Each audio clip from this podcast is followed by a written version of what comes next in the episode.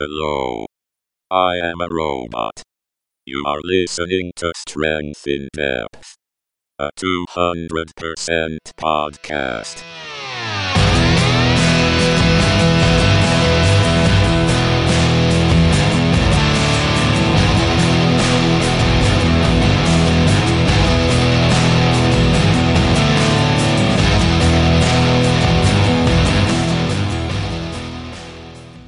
Hello, everybody, and welcome to the third episode of Strength in Depth, a 200% podcast. This is a history of non league football, from the time when all football was non league to the present day, when the top end of the game is practically indistinguishable from the lower reaches of the Football League. This is a love story, the story of a part of the game which is kept alive by the dedication of those who will not see it die but it's also a story of corruption, greed, and exclusion, and of clubs that live hand to mouth lives without such luxuries as fat television contracts and exorbitant ticket prices to fall back upon. When both professional and amateur football returned at the end of the summer of 1919, Britain was a very different place to when the game had been forced to stop four years earlier. The country had lost almost a million people to the First World War, whilst a further 228,000 people had been killed by two waves of Spanish flu, the second of which was considerably more deadly than the first. But with the end of the war came changes throughout society, and this extended as far as football. The Football League was about to change forever, and these changes would reverberate down through the non league game while the amateurs were still hoping to grab back a little bit of the power they'd once held. This is the story of non league football between the wars.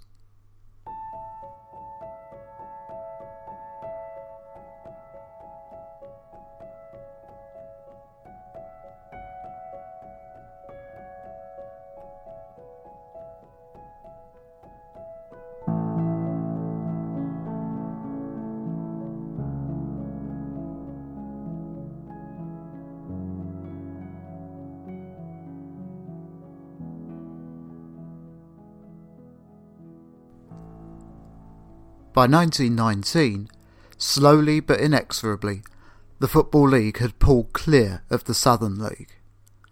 Twenty years earlier, it was perfectly plausible to say that the two competitions had been something approaching rivals. The Football League being for the Midlands and the North, and the Southern League for London and the South. Southern League clubs reached three FA Cup finals in a row between 1900 and 1902, with Tottenham Hotspur beating Sheffield United to win the competition in 1901. But after a truce was finally agreed between the two in 1910, the Football League cemented its superiority over the Southern League. Mergers had been proposed in 1907, 1909, and 1911, being soundly rejected in 1907, failing to meet the required majority in 1909, and then rejected again outright in 1911, by which time there was no need for the Football League to consider a merger. Association football is the most popular outdoor sport in Britain. Thousands play and millions watch the game. Keenest of all are the youngsters, whose heroes are the famous professional footballers, and who dream of the day when they too perhaps may wear the colours of a famous club and hear the roar of the crowd. Everywhere in Britain you'll find boys playing football. Anywhere will do. On public playing fields where the young players learn the discipline of the game and the laws that govern it, in school yards, and even in the streets. And when football resumed after the First World War, expansion was on their minds. The Football League had been pragmatic in their decisions over who to allow to join in the past. Their original entry requirements in 1888 were that a club should represent a town or city of more than 60,000 people, and that only one club per city should be admitted. With the league being based in the Midlands and the North, London didn't join in with Woolwich Arsenal until 1894. Throughout the first decade of the 20th century, the Football League made its decisions over who to allow in on a commercial basis Chelsea, for example, were allowed to join in 1905 without having kicked a ball because they had an extremely large stadium in London. Today it looks like franchising, but it was more contemporarily considered taking the game into new markets in order to make it a truly national league. One area in which the Football League was keen to grow the game was West Yorkshire. The Great Rugby League Schism of 1895 had divided the game into two. Rugby Union was the middle class game, but Rugby League was the working class game and had become particularly successful and popular in West Yorkshire. Bradford City were formed in 1903 after the Manningham Football Club decided to switch codes from Rugby League and change their name. They were parachuted into the league as Chelsea were two years later, without having played a game. Leeds City were formed in 1904 and were voted into the Football League a year later without having even played the previous season in a league competition. Bradford Park Avenue were formed in 1907, spent one season in the Southern League, and were then voted into the Football League. Huddersfield Town were formed in 1908 and spent just two seasons in non league football before being voted in and all of this was happening through the re election system. If the Football League wanted to be a truly national league, though, it still had one gaping blind spot. At the end of the 1914 15 season, there were 40 Football League clubs in two divisions of 20. In the first division, there were just two London clubs, Chelsea and Tottenham Hotspur, and they'd just occupied the bottom two places in the table. In the second division, there were a further three Arsenal, Clapton Orient, and Fulham. And on top of this, Bristol City were the only representatives outside of London anywhere south of the Midlands. Small wonder, then, that the Southern League, given an almost free run across the affluent South, was so successful throughout its opening years. The game's growth in the south of England had been slower to start, but had caught up pretty rapidly. By 1914, it looked rather as though England had two semi national leagues the Football League for the Midlands and the North, and the Southern League for London, the South, and the West. The answer to this conundrum was straightforward. The Football League made its move in 1919, inviting the entire top division of the Southern League to join, with one club, Cardiff City, being parachuted into Division 2 and the rest, alongside relegated clubs, making up Division 3. It was a momentous event. For the first time, the Football League could justifiably call itself a National League for England, with 66 clubs. Portsmouth were the winners of the 1920 Southern League title on goal average from Watford. The drawback of allowing all these southern clubs in, however, was the belief that any imagined balance of power had now swung too far in the opposite direction. So it was that the following year the Football League introduced another third division, made up of a further 20 clubs from the north of England. These two third divisions would be known as Division 3 North and Division 3 South, with clubs in the Midlands shuffling between them as required, according to promotions and relegations. The nature of non league football in the Midlands and the North, however, was considerably more piecemeal than in the South. There was no single division that could simply be absorbed, as the top division of the Southern League had been a year earlier. The Football League ended up taking a bit more of a gamble with the clubs that they selected for Division 3 North than they had with the Southern section a year earlier. The Lancashire combination provided three clubs, the North Eastern League provided four. The Midland League provided five clubs. The Central League provided six. And the Birmingham League provided two. Two years later, a further two clubs would be added to Division 3 North, raising the total number of clubs to 88. It wouldn't be until 1950 that an extra two clubs would be added to each of the two third divisions, bringing us to the 92 with which we're so familiar today.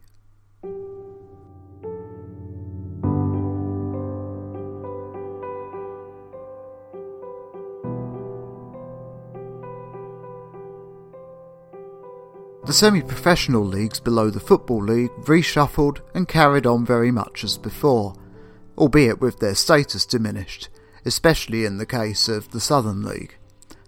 What, though, of the amateurs? The expansion of the Football League to 88 clubs seemed to indicate that the balance of power within the game was swinging decisively away from the game's founders, after all. Well, the amateur game remained vibrant. In the south, the Isthmian League had been joined by the Athenian League in 1912, which soon came to be considered its feeder league, whilst in the north of England the Northern League continued to flourish, and amateur clubs continued to hold their own against semi-professional clubs and professional reserve teams across the various county leagues that made up the hodgepodge of non-league leagues across the Midlands and the northwest of England. And on top of this, the FA Amateur Cup continued to steadily grow in popularity, although it was still decades from its peak. And the amateurs continued to hold sway within the FA, even though the game seemed to be heading inexorably away from their influence and towards a more commercially fixated future. This manifested itself most clearly in the home nation's increasingly strained relationships with FIFA throughout the 1920s. The Football Association first joined FIFA in 1905, a year after its formation, but even though they were given four of the eight places on the International Football Association's board, the committee that decides the changes to the laws of the game itself, it was an uncomfortable relationship from the off. The British associations of England, Ireland, Scotland, and Wales opted to leave after World War I, when FIFA chose not to exclude those who were part of the Central Powers during the war the British Association's stance, however, had changed by 1922, and in 1924 they rejoined. Meanwhile, the British Olympic Association had been fighting against broken time payments. That's to say, money being paid to amateur athletes to compensate them for having to skip work to compete. At the 1925 Olympic Congress in Prague, the British had made an amendment that concluded governing federations should define amateur status for their sports, but only in accordance with the definition of amateurism accepted by the Olympic Congress. In 1928, Switzerland proposed to FIFA that in certain circumstances broken time payments should be allowed, and FIFA accepted. The FA resigned from FIFA in protest against the proposal. At the 1930 Olympic Congress in Berlin, Belgian delegates proposed that for each sport the definition of amateur status be left to its international federation. The British Olympic Association argued for a common definition of amateurism and argued that broken time payments were against the Olympic ideal. With the British FA still opposed to any perceived watering down of the definition of amateurism, the ostracism continued. The home nations stayed out of FIFA until 1946. The establishment amateurs had been fighting these fights since the 1870s, opposing any form of payment being made to players whatsoever, and the result of their influence in 1928 was that the home nations all missed out on the possibility of playing in the first three World Cups. One particular acolyte of the amateur game, however, was to make a concerted effort to push it back to the forefront of the national consciousness in the second half of the 1920s. R.W. Sloley was a relic from the founding years of English football, when the amateurs ran the show. He had represented Cambridge University in England and had latterly been involved with the amateur club Ealing AFC, whose major achievement to that point had been beating Norwich City on the way to an appearance in the FA Amateur Cup final in 1904. Sloley looked enviously north to Scotland, where Queen's Park continued to play an active role in the Scottish Football League. They were the league's only amateur club and had even been protected from being relegated into the Scottish Second Division until 1922. Even when they were relegated, they were promoted straight back and stayed in the Scottish First Division until after the Second World War. They played their home matches at Hampden Park, and had even made two appearances in the English FA Cup final during the 1870s. Sloley's plan was simple. He wished to create a club to represent the whole of the amateur game in England and get it voted into the Football League. With yet another nod to the classical background that so many of the prominent amateurs had in common, he chose to name his club Argonauts FC, for the mythical band of men who accompanied Jason in his quest to find the Golden Fleece. The club was to be based in London, and Sloley's original plan was to base them at the White City Stadium, which had been the venue for arguably the amateurs' greatest moment, their first football gold medal at the 1908 Olympic Games. He made no secret of the fact that, despite being based in London, they would represent the whole of the amateur game, and Sloley wrote to every existing member of the Football League to notify them of his plan. The loudest objections came from Queen's Park Rangers and Brentford, into whose territory Argonauts may be parachuted. Both of these clubs struggled for attendances at time, and there was a real danger that a large amateur club could seriously affect their well-being. In response to this, Sloley amended his plans and confirmed that the new club would instead play its home matches at Wembley Stadium. In spite of these teething problems, however, Argonauts had one very influential supporter. By the late 1920s, Athletic News was past its prime. Founded in Manchester in 1875, it was a sporting newspaper that focused on amateur sport, and at its peak in 1919 had a circulation of 170,000 readers. It championed the cause of the Argonauts, calling upon the FA to encourage amateur clubs to release their best players to join the cause. They reasoned that increased interest in amateur football could stem the tide of public schools from switching to rugby, something which had begun in earnest with the codification of rugby union in the 1880s. With such support, the club's committee was confident that Argonauts could take the place of one of the ailing sides at the bottom of the Football League.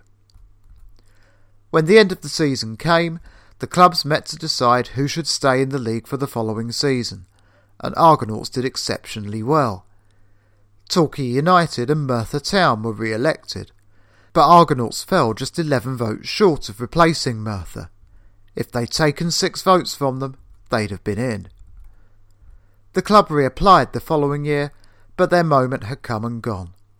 The Third Division South teams seeking re-election, Exeter City and Gillingham, were reasonably well established clubs, both having a rare bad season, and Argonauts received just six votes.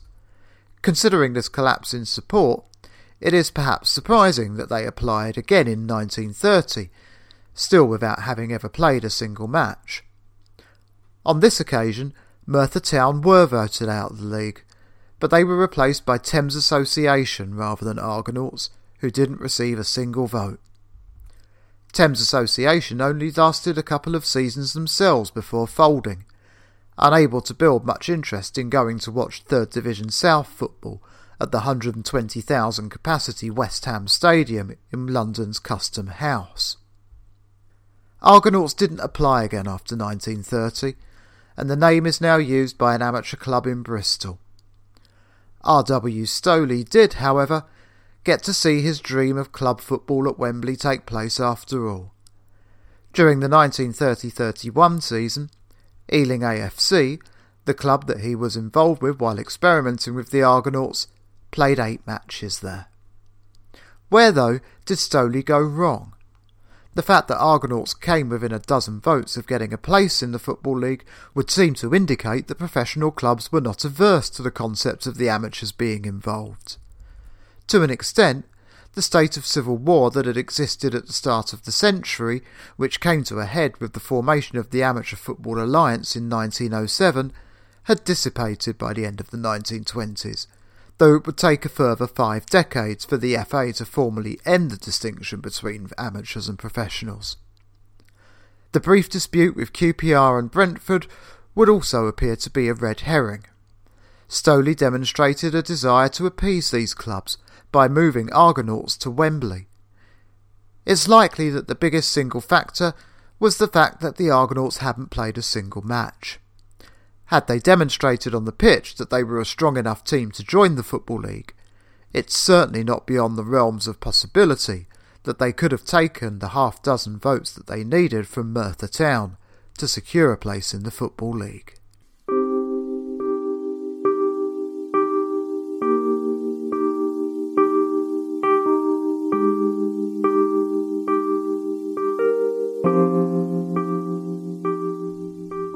From its formation in 1905 with just six clubs, the Isthmian League grew at a slow pace.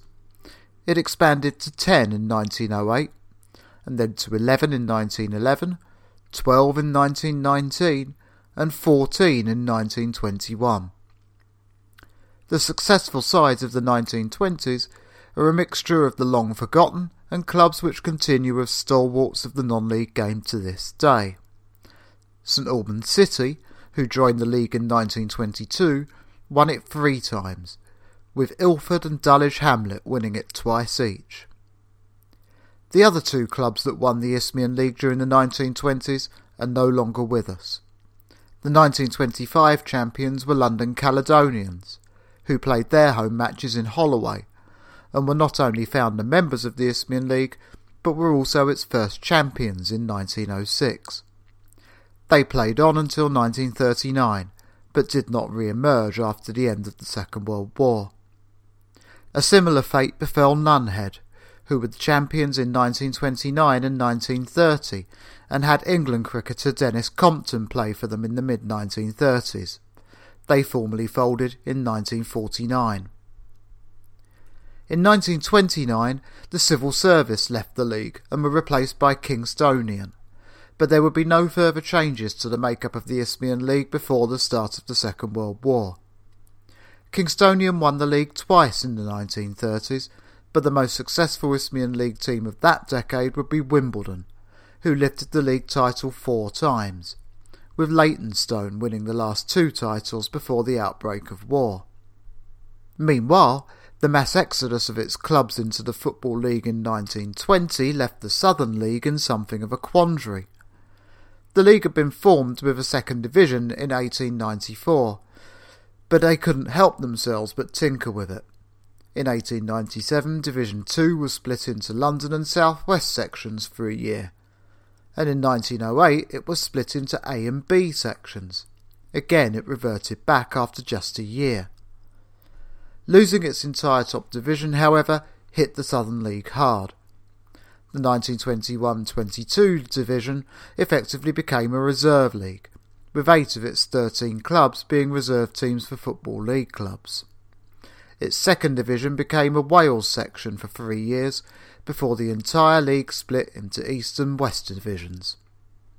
This would remain the league's look until 1933, when a third central section was added, mostly consisting of clubs already in the eastern or western sections, to give clubs, who didn't, of course, have the FA Amateur Cup to break up their season, extra competitive fixtures.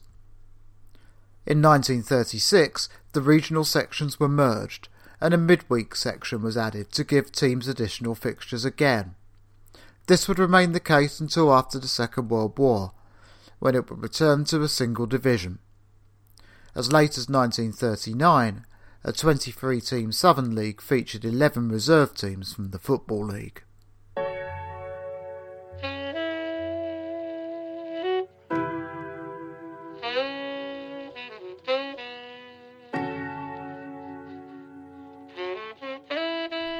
The situation in the south of England was fairly straightforward. The Southern League for professional and semi professional clubs the Isthmian League for amateur clubs in the southeast, with other leagues in other parts of the region. In the Midlands and the North, though, the situation remained considerably more convoluted. The Midland League had a particularly proud history. Founded in 1889, only one year after the Football League, the Midland League was the second league for professional clubs to be formed. Eleven clubs participated in its first season, 1889-90, four of whom, including its first champions, Lincoln City, would go on to join the Football League. In the early days of the Midland League, a number of the champion clubs were elected into the Football League, and in return, league clubs who failed to be re elected were often placed in the Midland League. Lincoln City and Doncaster Rovers both had a number of spells in both the Football League and the Midland League. With larger professional clubs becoming stronger and stronger, these clubs started to look to place their reserve teams in the Midland League, Derby County being the first in 1894. Within less than a decade, more than half of the membership of the Midland League was made up of reserve teams. Along with most other leagues, the Midland League closed down for the duration of World War I. When football resumed in 1919, the Midland League began to take on a different look. Three clubs, Chesterfield, Halifax Town, and Lincoln City, joined the Football League when that organisation expanded to form a Third Division North, and the reserve sides of Football League clubs gradually left. More Midland League clubs progressed through to the Football League as well, such as York City in 1929 and Mansfield Town in 1932. Regional outlier Scarborough won the title in 1930, but the division remained dominated by reserve teams throughout the following decade, with the reserves winning every single league title until Shrewsbury Town and Scunthorpe and Lindsey United in 1938 and 1939 respectively. The league was joined by a junior counterpart, the Birmingham and District League, in 1922.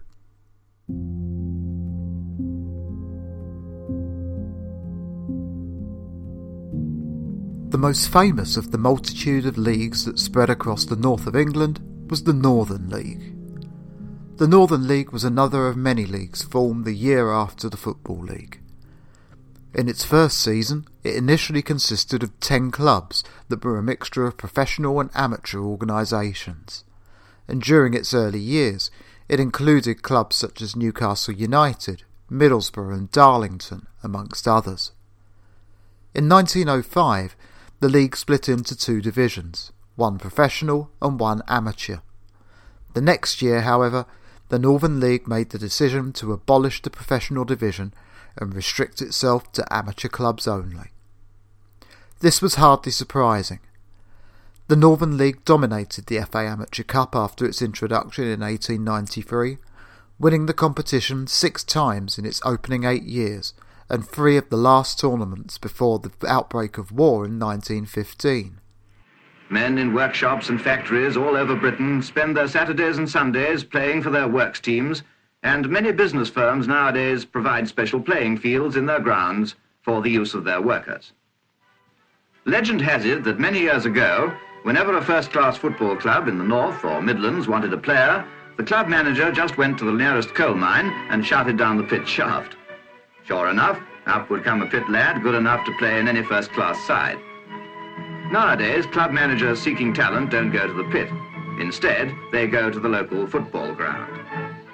Such men as Major Frank Buckley, manager of Notts County, and Eric Brooks, the well-known Manchester City and England winger, always ready to help young players, are only too willing to give advice and guidance to local colliery teams. And we'll watch many a game hoping to find among these keen, vigorous youngsters just the young players who, with care and coaching, can become professional footballers. It was a competitive league as well, Unaffected by the expansion of the Football League on account of its strict amateur status, seven different clubs won the league title in its first nine years after football resumed following the war, and it also provided further winners of the Amateur Cup, though the 1930s were largely dominated by the Isthmian League in that particular competition. The situation across much of the rest of the north of England, however, was somewhat more convoluted than this. A merger of leagues in 1919 brought about the Cheshire County League, which stretched well beyond Cheshire, and as soon as it started for business, it had a space to fill. When Leeds City were expelled from the Football League in October 1919, member club Port Vale were offered their place. When this was accepted, Tranmere Rovers moved over from the Lancashire Combination League to take Vale's place. Although its early years were dominated by the reserve team of Football League clubs, the Cheshire League did find an identity of its own in the end. Wigan Athletic, formed as the latest in a long line of failed clubs in that town, won the league title three years in a row between 1933 and 1935. By the time that war broke out in 1939, there were still five reserve clubs playing in the league, though by this time it was also home to familiar non-league names such as Altrincham, Runcorn, Witton Albion, Northwich Victoria and Stalybridge Celtic. The Lancashire combination was similarly peppered with reserve teams, but only one of these, Nelson's in 1925, was able to win the league. The 1930s were dominated by four clubs Lancaster Town, Chorley, Darwen, and South Liverpool, who won all nine league titles from 1930 on. South Liverpool won the last three in a row before the outbreak of the Second World War. The Yorkshire League was a slightly lower standard, with Selby Town being its most successful team of the interwar years, with three league titles. The Central League, meanwhile, started as a mixture of non-league teams and Football League reserve teams in 1911, but this league lost all of its clubs that weren't reserve teams to Division 3 North ten years later. It continued as a reserve team only league for clubs in the Football League, and does so to this day. The Northern Counties League were formed in 1906, shortly after the Northern League's decision to turn completely amateur. With strong Football League teams and the Northern League nearby, though, the Northern Counties League remained dominated by Football League reserve teams until they had to withdraw the competition in 1958 on account of the formation of the Football League's fourth division. Blyth Spartans, Horden CW, and South Shields were the only teams to win the league that weren't Football League reserve teams between 1919 and 1939, alongside Darlington and Carlisle, both of whom would soon be elected into the Football League. The non-league game in the northeast of England, however, would be dominated by the Northern League until the curtailment of the amateur game in the 1970s. By the end of the 1930s, though, the non-league game still looked very much as it had a decade earlier. The Football League's expansion to 88 clubs had a seismic effect down through the divisions, with everybody having to recalibrate. It would take the Southern League, which lost its entire top division in one hit in 1920, a long time to fully get its identity back. Despite the ongoing industrialisation of the game throughout this period, though, the amateur game remained powerful. The Football Association retained its links with the armed forces and the public schools, which ensured that professionalism would remain on a short leash for some considerable time and the amateur game remained the dominant form of non-league football in London, the south of England and the northeast of England. Four-figure crowds were commonplace. The coming of war for the second time in a generation this time brought football to an almost complete halt almost immediately. A quarter of a century earlier, the Football League had played on for a season after the declaration was made, and they were roundly chastised for doing so. This time around, they closed down with three games played and wouldn't start again for seven years.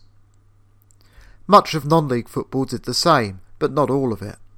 The Southern League, Western League, Cheshire County League, Northern League and Teesside League all played on throughout the 1939-40 season to some extent or other, though more or less all of them mothballed at its end, with smaller regional competitions being set up to replace them until things could get back to normal again.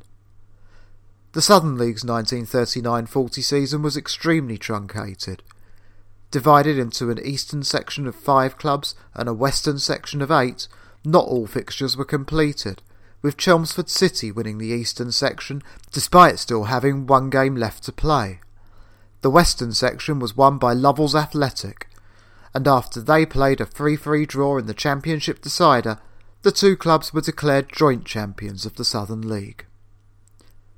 The next 30 years of non-league football would be years of boom followed by slow decline, and eventually changes that would streamline at least the very top end of the non-league game.